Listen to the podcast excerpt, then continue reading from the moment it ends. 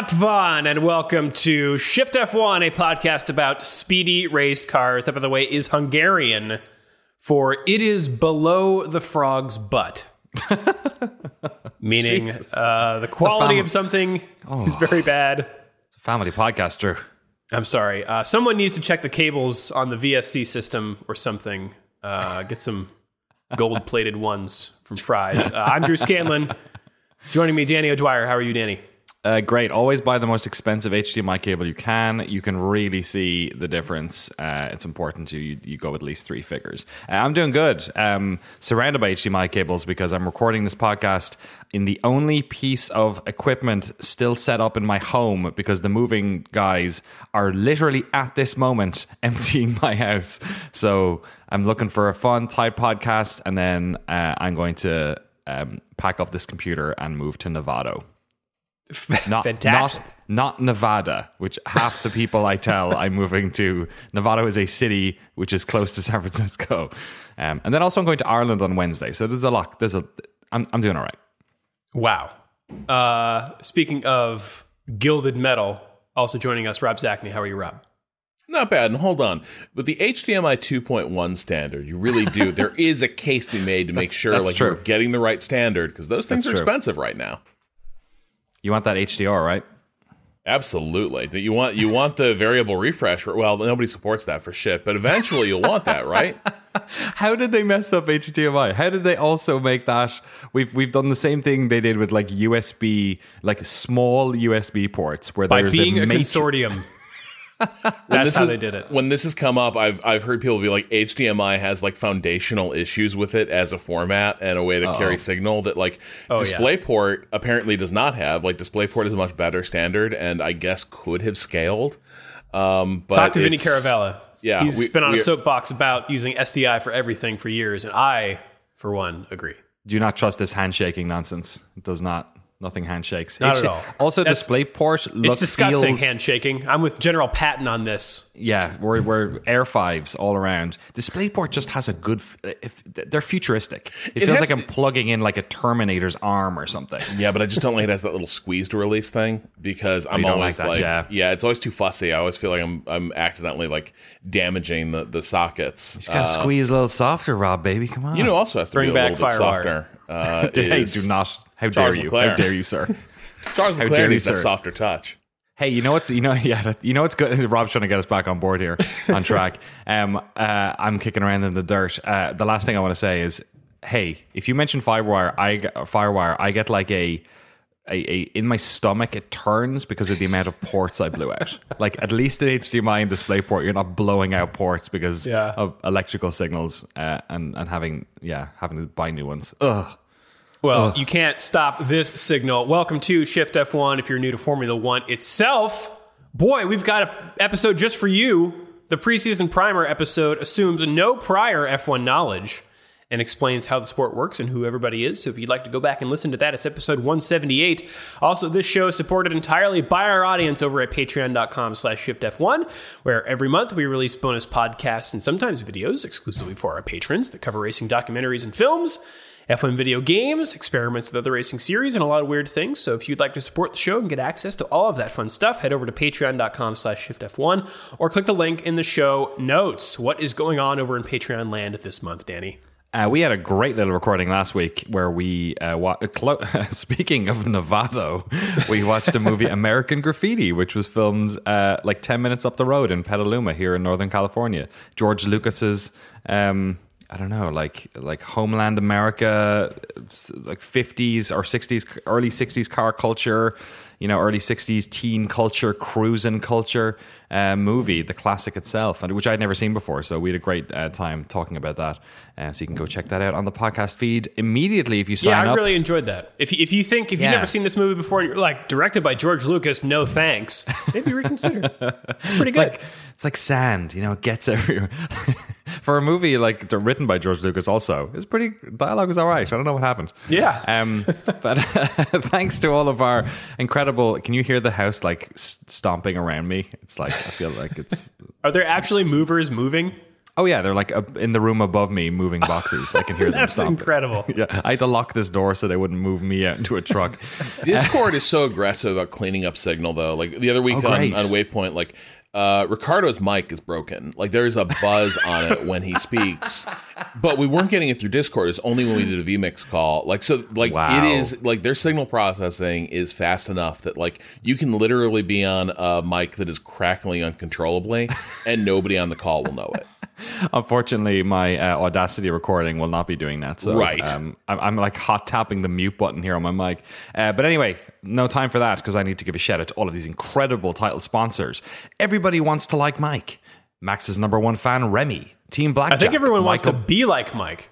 What did I say? Be Mike? Everyone wants to like Mike, Everyone. implying that they don't already. Yeah, imagine imagine uh, being a patron in that tier and then me messing up your name and saying the opposite of what you intended. Um, I guess that's the risky one when you change your name every week. Everyone wants to be like Mike. Max's number one fan, Remy, Team Blackjack, Michael Maves, Gordy's Army, at Talking Autos, Tanner Cleave, Olivia Evans, Pyrites Card Castle, Erica Siegel, Iron Station Studios, Alan McCrary, TelemetryDeck.com, Gnarly Goat, David Mule, Drew Stewart, uh, Bailey Foot, Abdullah Althani, the title sponsor formerly known as Jason Chadwick, Abraham Getchell, Octothorpe Bunny Crimes, say that five times fast, Snigs, Alex Goucher, Max Voltaire, Circuit Demon, Troy Stammer, Umberto Roca, William Rumpf, Wiley L. Betong, and Jason Kelly. In my You know head, what a batong is? Anyone know no, what betong it? It's like a weird varmint kind of rat thing. I think it's I think it's South African, which is I don't know why I did an Australian accent. Maybe it's Australian. These are starting to blur together. The other day, I was convinced that there's something called a telemetry goat. I was like, that's a weird name for like a motorsports company, but you know, I guess Sometimes you know, goat farming is like you know they kind of it's free pasture everything. farming, right? So you got to Yeah. find them. You know, you need yeah, you need telemetry on them. Pasture Maldonado. I don't know. Oh, Nice. so good. All right, let's let's take it to the French Grand Prix, shall we? Oui, oui. Uh, the grid looks like this. Charles Leclerc on pole, thanks in no small part to some fantastic teamwork from his teammate Carlos Sainz, providing a tow that slingshotted Leclerc from turn 9 to turn 11 and into pole position. This, of course, uh, if you've never seen this move before, it's a little rare because it, of course, compromises the time of your teammate, um, which is why they don't do this all the time. But we now know by this time, by qualifying time, that Sainz would have been starting from the back of the grid with power unit penalties. So, uh, whatever, go for it. Yeah, this was not a Talladega cool. Nights situation where the number two driver is there to get the number one in, in the front. Some shake and bake, though. I enjoyed it. Uh, Max Verstappen will start second. Then Sergio Perez and Lewis Hamilton, second row for Mercedes, will start fourth. Uh, then we've got Lando Norris, George Russell, Fernando Alonso, Yuki Tsunoda, Daniel Ricciardo, and Esteban Ocon. Uh, some in the top 10 uh, moved up one or two positions after uh, Sainz and Magnussen both made it into Q3, but of course, uh, as mentioned with Sainz, Magnussen also has to start from the back of the grid for power unit penalties. But Esteban Ocon will start 10th behind him. Valtteri Bottas, Sebastian Vettel, Alex Albon, Pierre Gasly, Lance Stroll in 15th, then Mick Schumacher. Uh, I'm sorry, Lan- uh, Zhou Guan Yu, then Mick Schumacher, who had made it into Q2 but had his time deleted for exceeding track limits. Yeah. He'll start 17th, unfortunately for him. Uh, then Nicholas Latifi, and then Carlos Sainz and Kevin Magnussen. Do you want to take us through the start, Danny, of the French yeah, Grand Prix? sure, absolutely. Yeah, all eyes on the front two, of course, as ever. But uh, they both get away um, as fast as uh, as they needed to for what is a relatively easy first turn. I feel like if you were uh, in the lead, you can sort of like pick your line through that and turn two. Um, so perhaps no surprise that there was no big lunges or anything. There's a pretty good overtaking spot coming up anyway, midway through the um, the lap. Uh, the big, I guess, news at the front was Hamilton really just doing Perez pretty hard, and then Lando had a terrible start, and then he basically gets swallowed up by Alonso up the inside. But then, because he's out of position, uh, wasn't expecting that. He also gets done by Russell on the outside, so he kind of gets squeezed between the two of those. Um, and yeah, there was no contact through all those first sections. They were fairly tidy through it. uh, until we got down to that first chicane that's sort of in the middle of the long straight, or the two long straights rather, um, where Esteban Ocon had a optimistic uh, for a first lap maybe um, break into the first turn of the chicane and sort of barreled Yuki Tsunoda out of uh, the race, really, um, Yeah. and got a five second penalty for his uh, for his trouble. I don't think there's any um, argument against what happened there. Really, uh, just a shame uh, to see it happen to Tsunoda again. Yes, uh, but the big overtakers aren't at the front. It is Sainz, who by lap six has made up six places and sits in 13th place, and Magnussen, who made up eight and sits in 12th.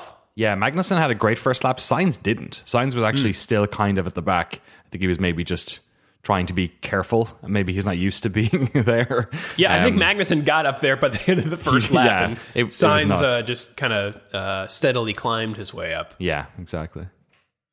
Uh, lap six, Verstappen makes the first of his attacks on Leclerc, and it's something that we'll see a few times in this race. But the Ferrari is so much better in the corners than the Red Bull, Yeah. uh, which is something that you know when they say, "Oh, this car is better in the corners," it's something I feel you can hear and understand intellectually, but not really grasp until you see it in a race like this. So um, I thought that was really cool to be able to actually visually see. Oh, yes, that's amazing how he can just hang it around the outside there and and uh, you know while the Red Bull is kind of twitching away. Yeah, it was like something at a speed racer or initial D. You could like see the gap opening and closing. And uh, worth mentioning again because Hungaroring we're, we're 100% going to have that again because Hungaroring has one straight.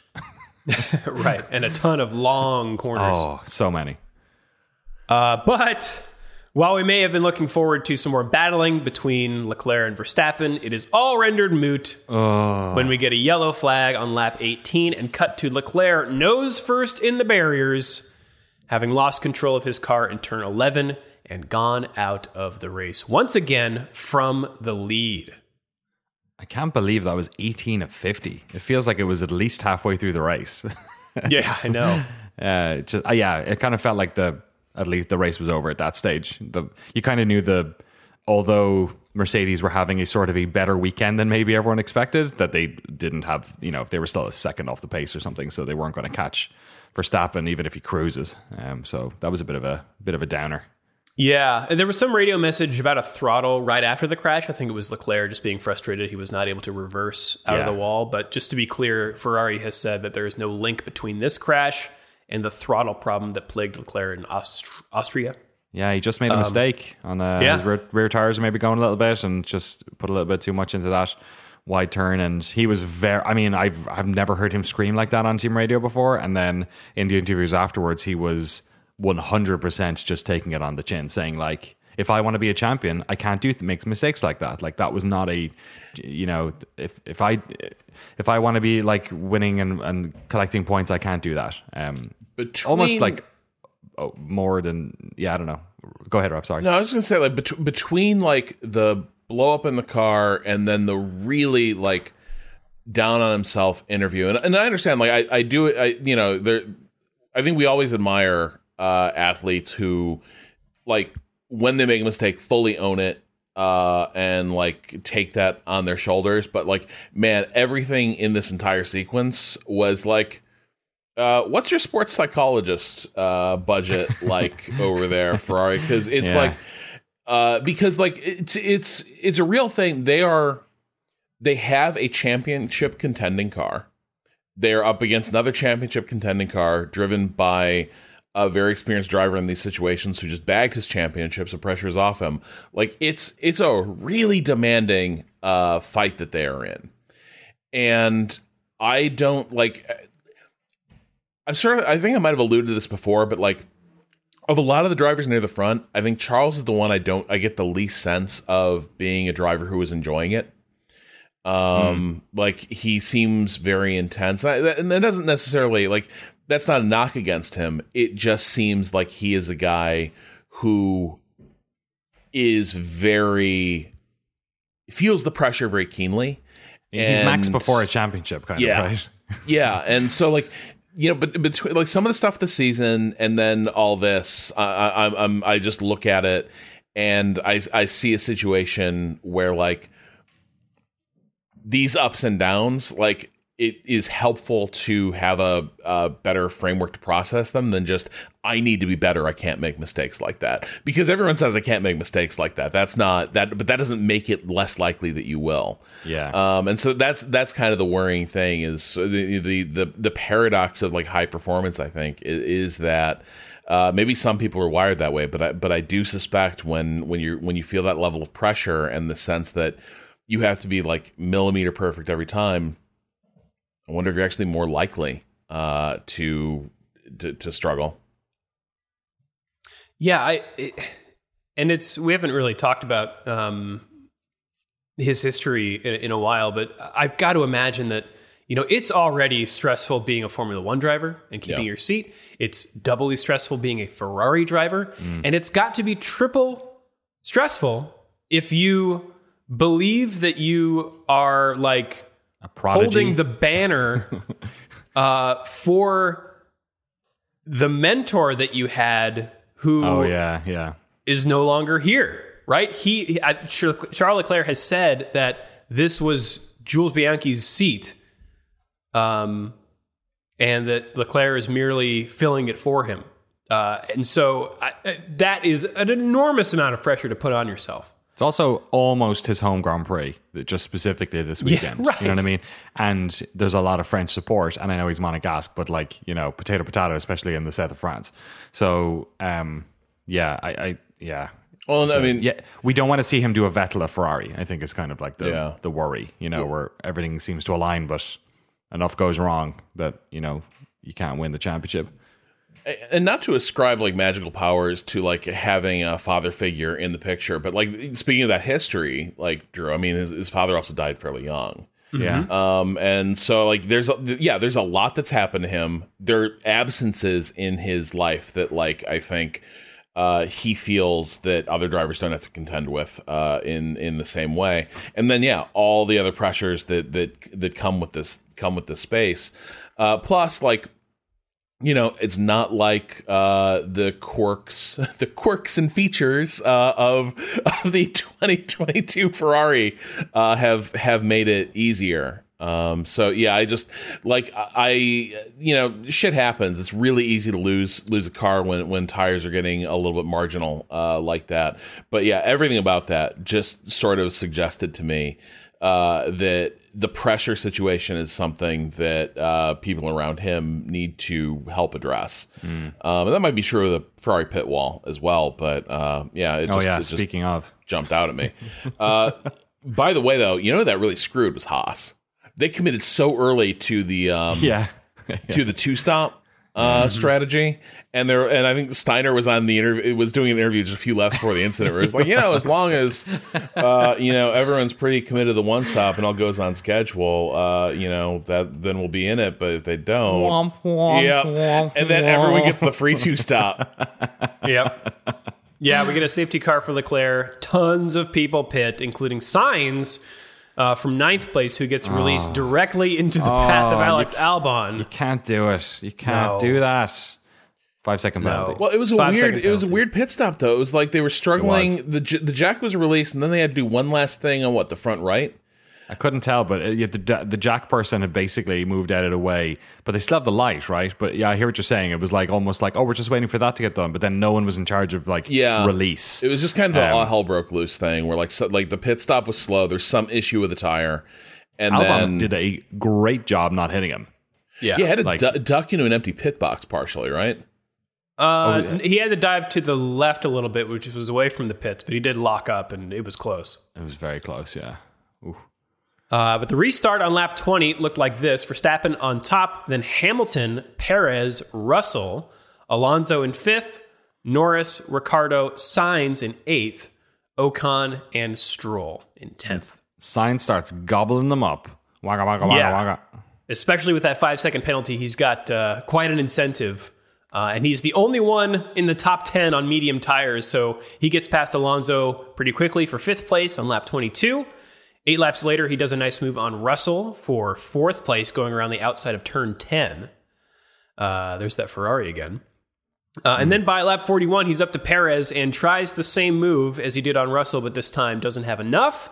Perez closes him off, but he sticks with him, and by taking some different lines to Perez, stays close, and by the Box Carlos, penultimate turn, box Carlos, box Carlos. yes, uh, he's he's got him set up nicely, but he uh, he dives down the inside, and we get some team radio telling him to pit. not now, not now. So Right. they got so uh, Ferrari had to give a comment on this because it was the most unfortunate sounding pit delay where we are all watching. like they're- they'd had a couple radio messages where, where they were debating their pit strategy over the air anyway. Yeah. Right. But then as as the overtake is happening, yeah, we get the we get the message of like box box. Uh and you know, he's like not now. And it looks like it's very like you're you're seeing on the screen. It almost sounds like did they send that message as he is in the middle of his attack on uh, on on Perez? Uh, did did they sort of mi- misread it there? Uh, Ferrari had to had to sort of explain what what happened there, uh, which was that the entire conversation happened before he began that attack on Perez. Now it sure sounded to me like Carlos was in the middle of something like uh maybe they got it just as he decided you know i can do this i'm just gonna Yeah. i'm just Yeah. gonna go in um so i'm a little bit i am a little bit skeptical that the timing wasn't a bit awkward it, it sort of seemed like it was another case of them uh trying to over control carlos's race uh and and it honestly it, it seems specific to Sainz that he has a very different view of the racing situations than Ferrari Ferrari do, and uh, that seems that disconnect seems like an issue for the team. But this this gets extra weird because after he does this after he does this pass, he appears to be pulling away, Yeah. and Well, it's an odd like the the pit thing is funny, but this was an awesome sequence here. Like he, Oh, yeah. he dives down the inside, and then it's wheel to wheel drag race down Perez, the front straight, Perez is tough, right? He makes his Yeah. car as wide as possible. and then Sainz pulls just ahead and seals the position into turn one. yeah. Uh, you, you could you could also tell though later because when Russell in the next lap tries to get past Perez, so you can you can see that Perez is sort of fading a little bit here as well. You can you know what I mean? Like maybe maybe Carlos, maybe it looks like Carlos's tires are doing better than they are as well, um, just because of relative pace against Perez. Um, That I do wonder about because yeah, like he like he was on the sketchy mediums and with the we- should mention just blistering heat like like everyone in the northern hemisphere basically, but Yeah, like this was just a brutal uh like race of Paul Ricard. Like tire wear strategies were were really thrown off. Uh, you could see how weird it was in, in qualifying. But yeah, he, he was on the sketchy mediums, but he appeared to be like clawing some distance away. And then Ferrari boxed him anyway. Uh, and their explanation was they did not think uh, well they don't they don't say that they're they're they're unequivocal that he was not going to bank five seconds on Perez or Russell uh, with the state of his tires that by the end of the race he would have lost both those positions uh, due to the time penalty he had to serve for that uns- unsafe release so they did we boxed have him anyway. anyone? Did we have anyone who'd been on mediums that long? So was- uh, apparently, 24 laps on the C3 compound, which is what Sainz did, is the farthest any driver has driven on them this year. Right. Okay. Yeah. Because it, because it was, and even the commentators on the international feed were sort of like, I think the rest of was on were were also kind of like perplexed because the relative pace he had seemed to be on. Um, I thought it was a conservative move. I think at the time, and I thought, look, Ferrari are in a constructors fight fight this year. I don't know at the end of this race, it seems like Verstappen has to do a lot wrong to lose this championship at this stage. Um, but they're still in the fight, and also they're still kind of. I think they're in the fight for first in the constructors, but also they're kind of in the fight for second because Yeah. of Mercedes this week. So I feel like maybe okay, you're you're just trying to make sure that he gets as many points as possible. I, I can see it, Especially with that car that went out. Yes, well, that's the point. Yeah, so same as last week, right? Where they're scrambling to get as many points from the cars that are on the track as they possibly can, which was kind of a Red Bull problem a few years ago. So, uh, yeah, I feel like that at the time. Now, I'm not so sure it wasn't as bad a call. I I thought it was worse on the mo- in the day. I don't think it's as terrible actually as as Yeah, Kinda seemed. I'm still so on the fence about it because here's the other thing hmm. though. They still let him run a little bit as if they're going to let him like maybe build up a little bit of a banker and then they bring him in. And so the And way it all everyone played was out suffering. Like, but he no longer had too. time. He no longer had time to recover the pit stop gap. And I think if they'd done it earlier, he might like Oh, he had oh, right. enough pace in the bag that maybe he actually could have uh, at least gotten one of those positions back uh, with with his superior pace. I don't know, uh, but they, they their explanation is they, they pulled him in. They wanted the fastest lap, uh, and they they wanted him uh, on on fresh tire, and and so So, so were they right when when they said come in when he was fighting Perez? Well, that's the thing. That entire skirmish might have been meaningless. and it might have also screwed his tires even worse. I don't know for Yeah. the next couple of laps. I, yeah, Yeah, it's, with the heat stuff, and I feel like it's going to happen again this weekend with Hungary because Hungary is a hot uh, is is a hot race anyway in July, and it's it might be even crazier. That I think that also is sort of like terrifying. A lot of we weren't there, right? I think on the ground there it was unbelievably hot, and that probably plays into it too. You know, you're worried to get back getting sunburned. You know what I mean? I it's in your your wondered head. a few times if people were like struggling with the heat, just like with mental acuity. Like Ted Kravitz Hamilton's gave some weird was- fucking interviews, and like he can be an odd guy, but there were moments where I was like, "This is just word salad," and like it would like, and he was talking about the heat, and there were a few moments where like you hear hear drivers uh, gassed over the radio, and I did kind of wonder too if like it's hot as hell on a racetrack. It's it's it's the definition of a heat island, right? It's Did you- it's all car exhaust and like radiant like Yeah. concrete. Totally. Did you see the after the race? I won't say who, obviously, but the the three drivers who were at the podium all were meant to stay out front for interviews, and all three of them like ran into this indoor uncovered shaded area, area. Yeah, Yeah. to get out of the way. And they were told like, no, no, no, go there, and they were like, yeah, we have to. And Hamilton was like drinking water because his drink Well, his drinks broke bottle, for- yeah. Yeah. Well, and they all and all of them when they got to the end of the race, all of them looked like gaunt. Like you could Yeah. see how much lost- water weight had just I disappeared. think he said All of them, three kilos. I think it was. nuts. Yeah, that's what he estimated. Yikes. Um, but yeah, around that time, Russell, I think we mentioned, smells blood in the water on Perez and attempts a lunge down the inside of him at a tight left hander. His front right makes contact with Perez's left side, and Perez has, has to dive off track to avoid a worse collision. Uh, no penalty for Russell.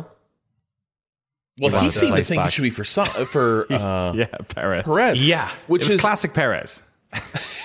put, put yourself in the crash and then It's save it. beginning you know what I mean? to. I'm kind of feeling like we're seeing a classic Russell at this point. Yeah, like, a little bit. Does anybody else feel this? We're like, I don't know, man. That's we're stretching here. I Drivers do this, but you know, Yeah, but it was it was weird because like so first of all, he is convinced that he had the letter of the law on his side. Um, and it might be that there is a bit of there's been all sorts of weirdness around like some of these rule enforcements uh, with the stewards and and and remember George is the head of the drivers association this year. And so he has been like at the head of these conversations where everyone's like really pissed about how things are being officiated.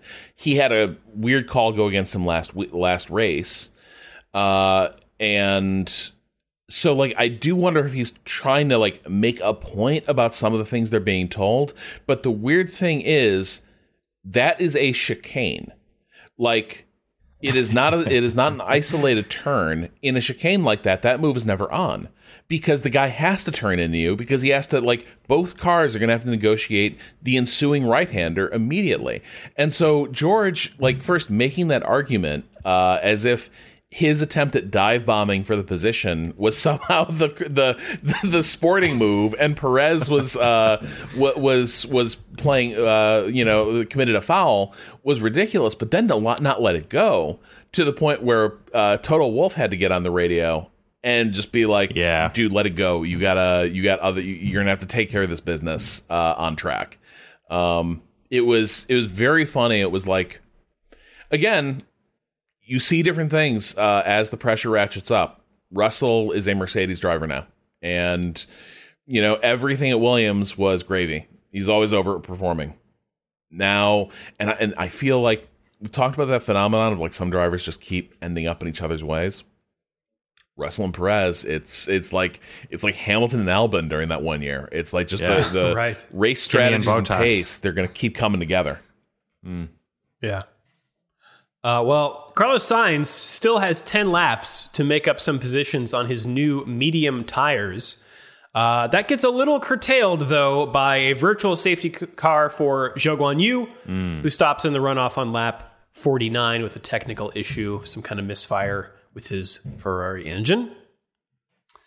Um, so we get, uh, I think, like what one lap virtual safety car. Yeah. And on the uh, the restart, it uh, the top five looks like this. Verstappen is in first with a 14 second gap to Hamilton, who's got a nine second gap to Perez, who's got a 0.8 second gap to Russell, and then a 27 second gap to Sainz, who made up those four positions in about five laps. So Awesome. So yeah, Yeah, pretty cool. Not ba- not bad.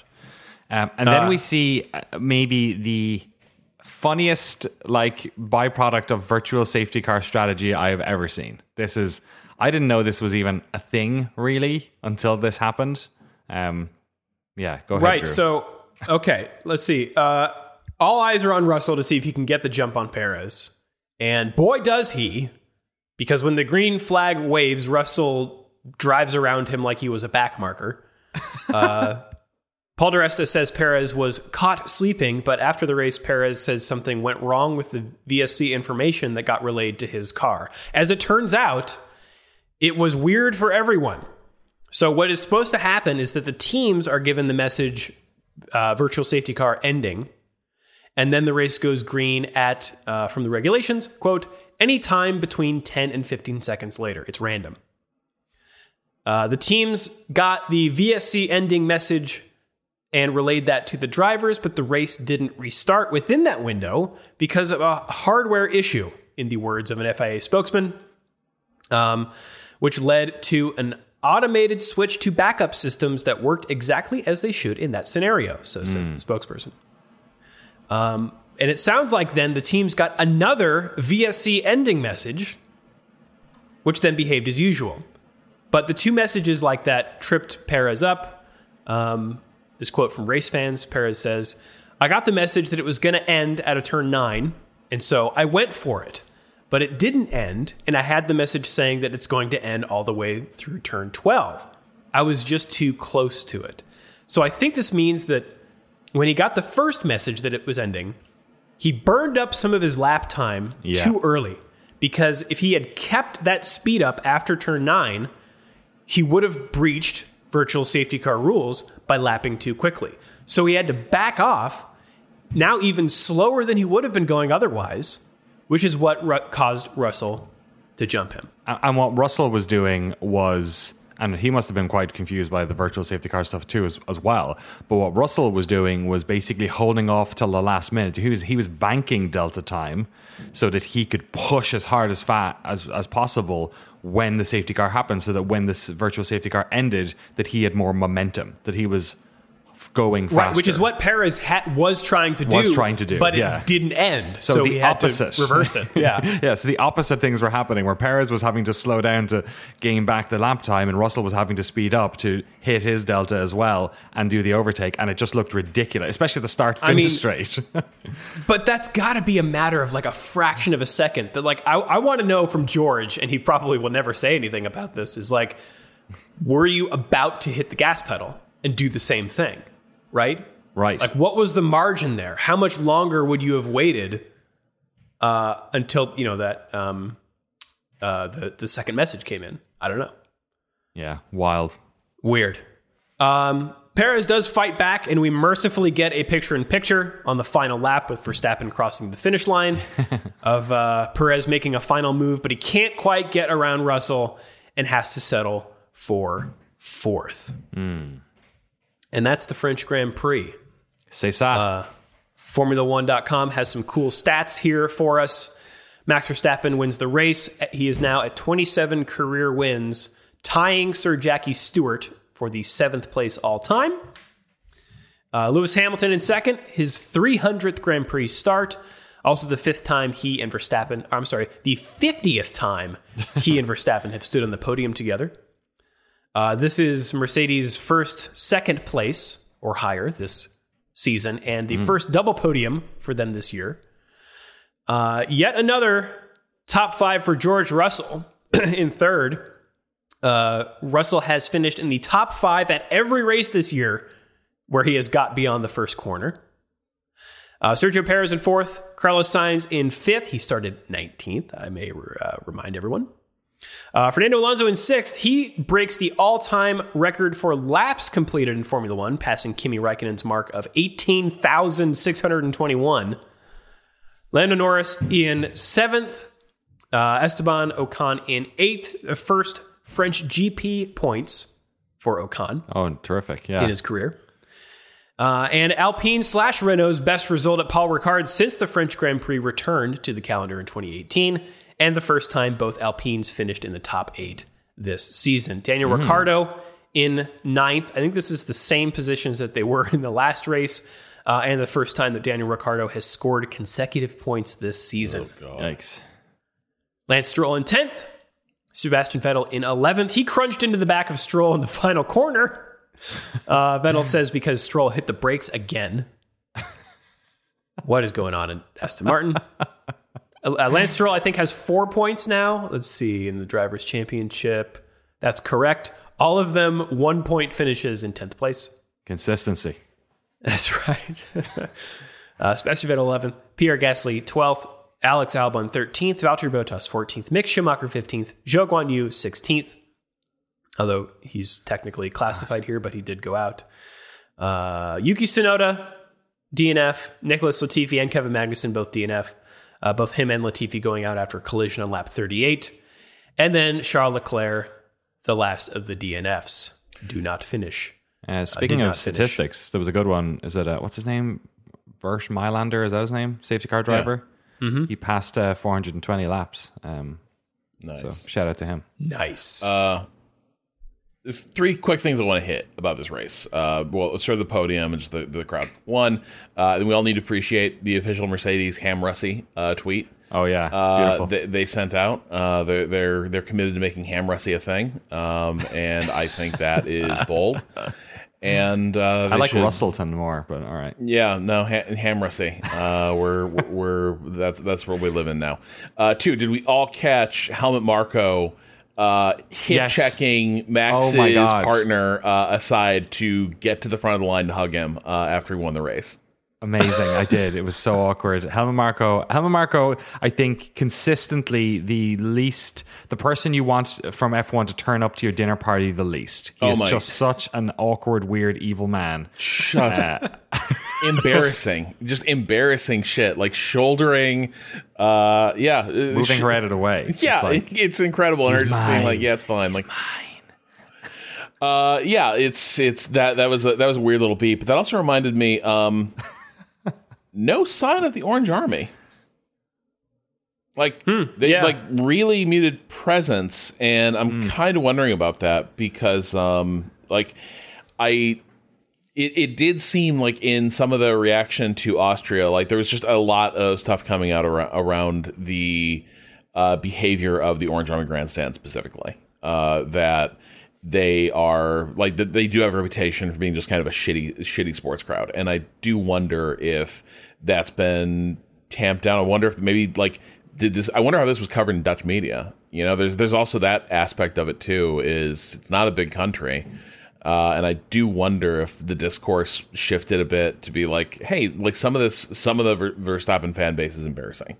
I wonder uh, if anyone is a listener who is in the Netherlands. I think that would be like very interesting to hear because definitely you're right. There is like a different sort of F1. Uh, I want to say bubble because that's kind of like derogatory, but like there's a different world right over there with regard to F1 and Verstappen than that we don't get to see. Or the broadcast just didn't cover it as much. Like Maybe. maybe they're Yeah. also like, uh, maybe we want to play up the Orange Army thing less. Uh, I could also see France not allowing them another goddamn smoke bombs uh, because, Yeah, maybe. like, also by the way, uh, like Although you got them man. you know what? I don't know how I feel about. I don't think this was a great race at Paul Ricard. I'm not like I'm not like damn we you know Yeah. Paul Ricard we never knew ye. But France, uh, great F1 venue. One live band for the uh, for the anthems. It makes it like everyone Yeah. should have a live band.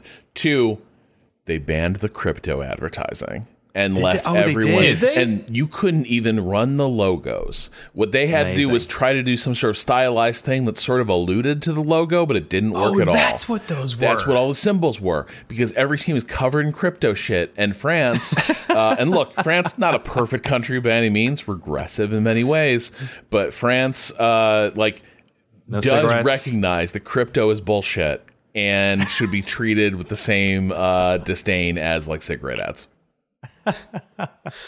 Uh, a couple final stats here. Charles Leclerc, as F1.com helpfully points out, has now retired while leading three different Grand Prix this season Spain, boy. Azerbaijan, and France, equal to a potential loss of 75 points.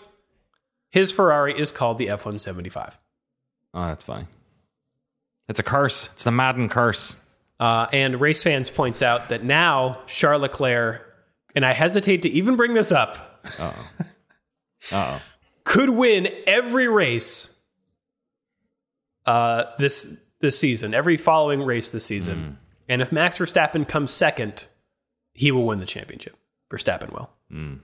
Yeah, it's a big gap. That is a big gap for where we are at the moment. Also, that kind of thing never happens. no, Like, unless somebody, do not unless somebody, that consistency in Formula One. the only way, sixty-three points, I think is the only way Verstappen loses the championship this year is if he has to miss races because of some sort of illness or injury. Like, I don't know, or he has an incredibly bad run of form, which we have never seen him do. Dude, weirder things have happened in Formula One, and the true. the midseason break. You know, it's like it's it's like you get different people sometimes after that, and uh, that's coming up after Hungary. But before we get there, let's go down the driver standings. Max Verstappen is on top of the driver championship with 233 points to Charles Leclerc's 170. Just behind him, Sergio Perez with 163. Carlos Sainz is in fourth with 144. George Russell in fifth with 143. Very tight battles there.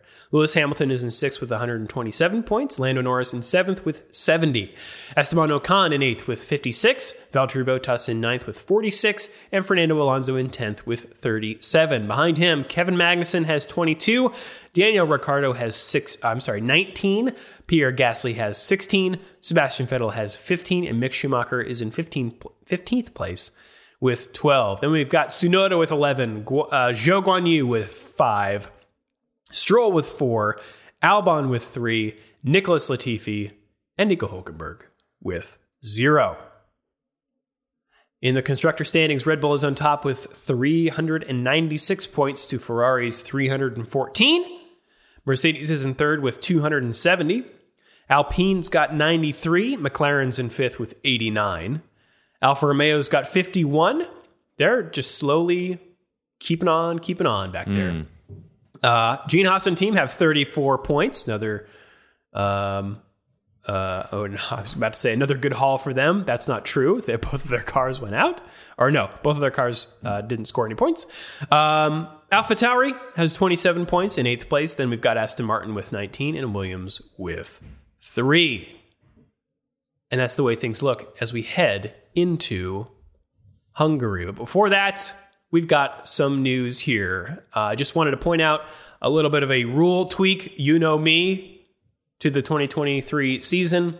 Uh, we've talked a lot about team member burnout on this podcast and how if you uh, grind all of your teammates, team members, your crew into the ground, the only people you will have left are uh, I don't know. You you will have to keep getting new people, and those will not be the best people. So they're trying to curb burnout a little bit. Um, the 2023 regulations have uh, made some tweaks to the um, uh, oh my god, what's the word? The curfews that happen after uh, uh, qualifying and practice and um, uh, various paddock uh, sessions Wednesday and Thursday. Um, and to be in Friday, your home by eight o'clock. that's right. All teenagers. You are no longer allowed to work on your car. Hmm. Uh, there, that used to be a gap of 13 hours, but now it is uh, going to be 14 hours, and then another switch to 15 hours from 2024. So they're getting two more hours in the day that they cannot work on their cars. Hmm.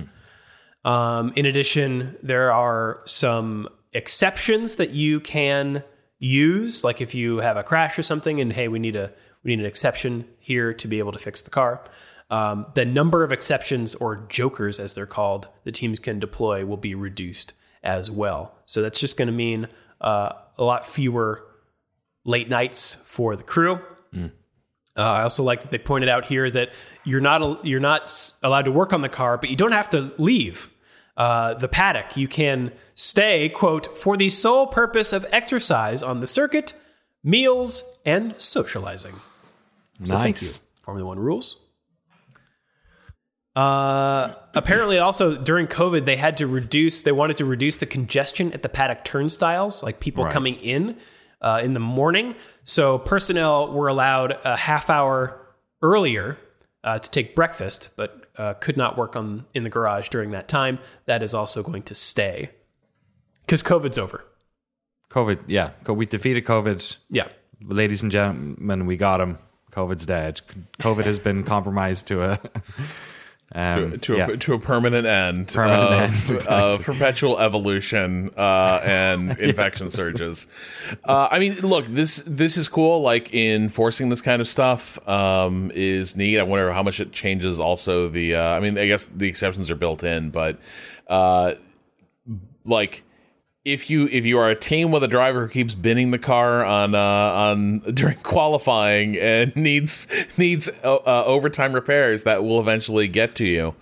Uh, but but I also I also do think like one one thing you like work conditions are part of it, uh, but I do wonder if one of the things the the that they're going to have to consider in the future is maybe prescribe how some buckets of the uh like cost cap have to be used? Because ultimately this is going to come down to teams are going to run their uh they're going to hire as few mechanics and engineers as they possibly can uh to work these things right? Like it's it's it's going to be that they run lean. Uh and also you know you you want a clear varsity squad uh that's going to the going to these races. Uh but with the extended calendar uh, and, and the rapid turnaround, like my impression is, yeah, like it, they're grueling race weekends, and like enforcing some new rules around that will be helpful. But everything I've read certainly makes it sound like the real issue is that it's always going to be grueling to do a race weekend. It's just now there's like over twenty of them. Yeah. Yeah. I I mean, they could. Uh, there could be rules around rotation of staff Yeah. too. We haven't haven't heard anything about that. I think some teams do it uh, sometimes, but I don't know. Maybe maybe that's the next step here. It's a it's a small change here, but I'm I'm glad to point it out where uh, Yeah. where it does happen. yeah, change it in the right direction. Yeah. Speaking of which, Danny, Yeah, uh, just a little bit of news here. So Haas are getting an upgrade. They were trying to get it out before France. Uh, Haas is sort of historically always has a little bit of trouble with spare parts because they basically don't make any of their car themselves, or they make as little pieces as they possibly need to, uh, as per the regulations. Um, but the upgrade is coming. Magnussen is the driver getting it, uh, so it's just a sort of a nice moment to check in on Haas and see how they're doing. Magnussen is, of course, leading in terms of the teammates. He's in 11th position with 22 points. Uh, Mick Schumacher, of course, was sort of looking for his first points in F1 for a long time there. Um, he's actually in 15th now with 12. So it's not a crazy gap between the two of them. You know, one bad race for Kev and one great race for Mick, and you've basically um, close that gap. But uh, obviously, Magnussen, I think, is a good number one driver, senior driver to have in that team. He is sort of um, having a like he's his second career in F1, which he wasn't expecting. So I, I think he's enjoying it for what it is, and um, he seems to be a kind of a good uh, fit for mentor for uh, for Mick as well, without being too overbearing. So that upgrade coming to Magnussen's car in Hungary, we'll see what the difference uh, therein is made. Um, but yeah, decent season for Kev. I'm just happy to have him back, but um, he seems to be racking up some decent points for Haas, which they desperately need as they try and shimmy their way up to a higher points position in the constructors. well, it remains to be seen whether they will uh, make good use of those upgrades in Hungary, Danny. Yes, Ermagerd, Hungaroring. We're back at the Hungaroring. This is a great circuit. Uh, it's as old as I am. 1986 is when we had our first Grand Prix here, a year after it was finished. It's 4.381 kilometers long, which means we get a nice ripe 70 laps this time around. Uh, Drew is going to convert that to American, I think. Um, this is a funny little track. Uh, Two point uh, two point seven two miles. 2.72 miles of turns. Uh, this is a, a funny little track. The start finish straight is est- essentially the only real straight here. There are real there are straight parts of the track, but none of them you would think of as a sort of Paul Ricard style straight where you can really DRS somebody. Um, there is only one DRS uh, zone in this track as well, which is um, again remarkable because oftentimes they will stick them on parts of the track that kind of aren't long enough or or maybe kind of turn a little bit like in Austria.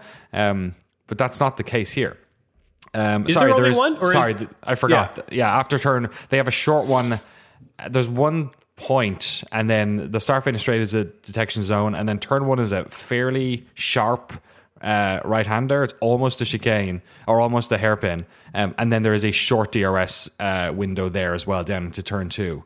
Um, it will be e- interesting to see because I think DRS did facilitate some overtaking, obviously into one and kind of into two, but mostly because there's so many um, ways you can take turn one. It's you know it's not like Austin where because it's like uphill and weird. Like there's only one real good way to take that turn. Uh, you can take one wide and get a bit of run up into two.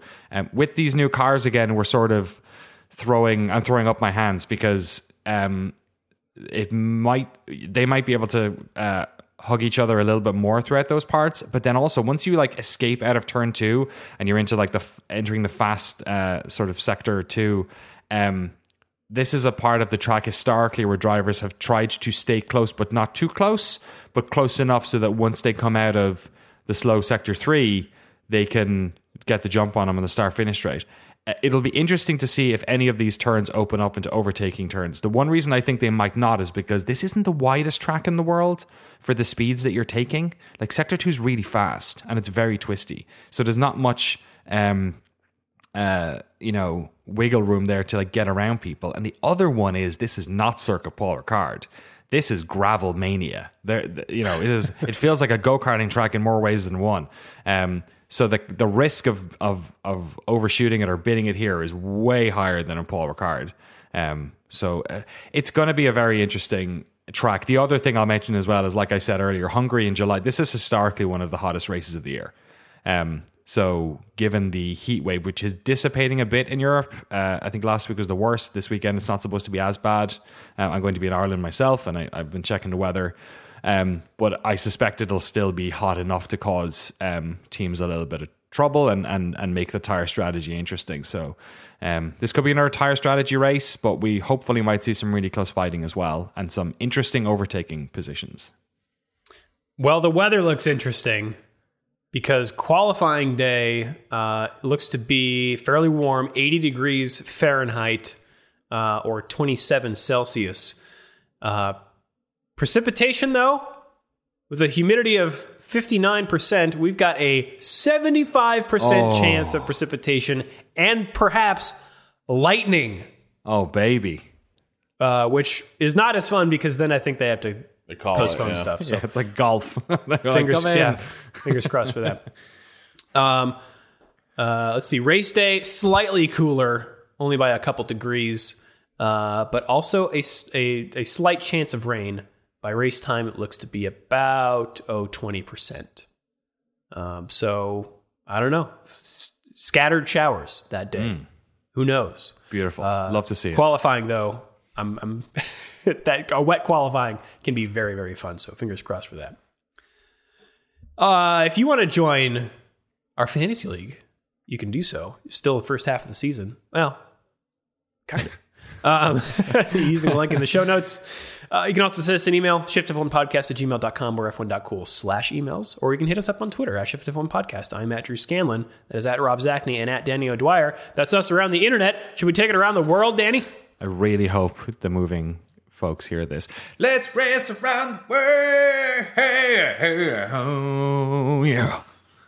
Well, we've got the Camping World Trucks kicking things off on Friday, July 29th at the Lucas Oil Indianapolis Raceway Park in Indianapolis, Indiana for the T Sport 200. T Sport. Keep your T levels high. Yeah, okay, maybe that is what it stands for. um, World Superbike Championship is at Autodrome Most, the most Autodrome of uh, Take that, Autodrome least. Of the Czech Republic. Um, excuse Where me. is that? In the Czech Republic. okay. Yes.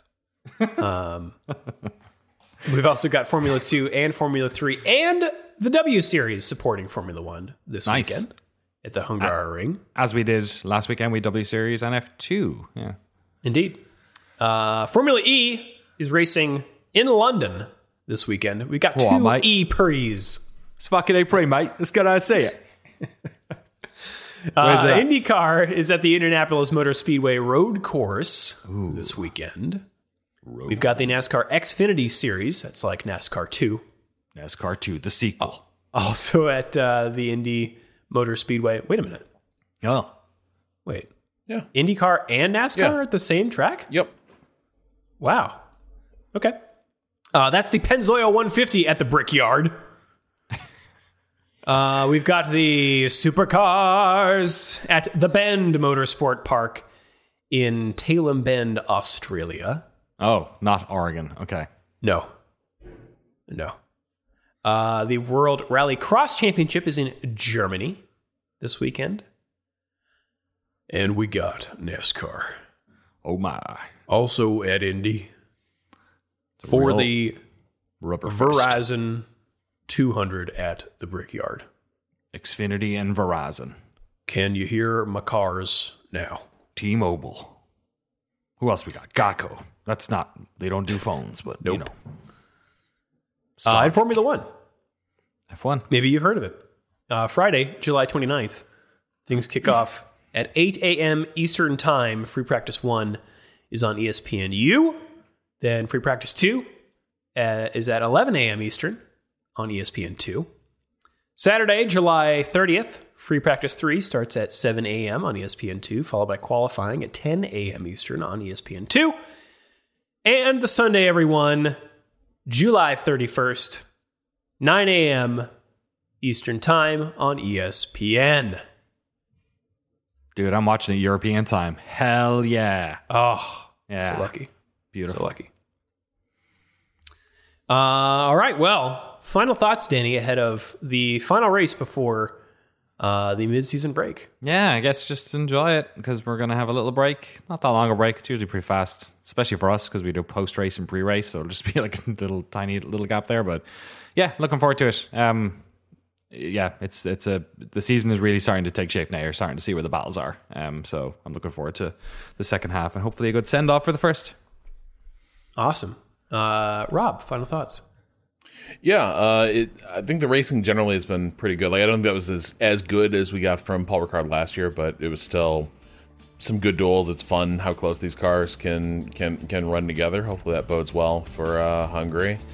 Uh, but but yeah, I'm I'm really excited for the for the latter half of the season and uh, the sprint to finish. Anything can happen. Uh, if you'd like to support the show and get access to all of our bonus episodes and the official Shift F1 Discord, you can do so over at patreon.com slash shiftf1. Have a good race weekend, everyone. We will see you all next week. Meow.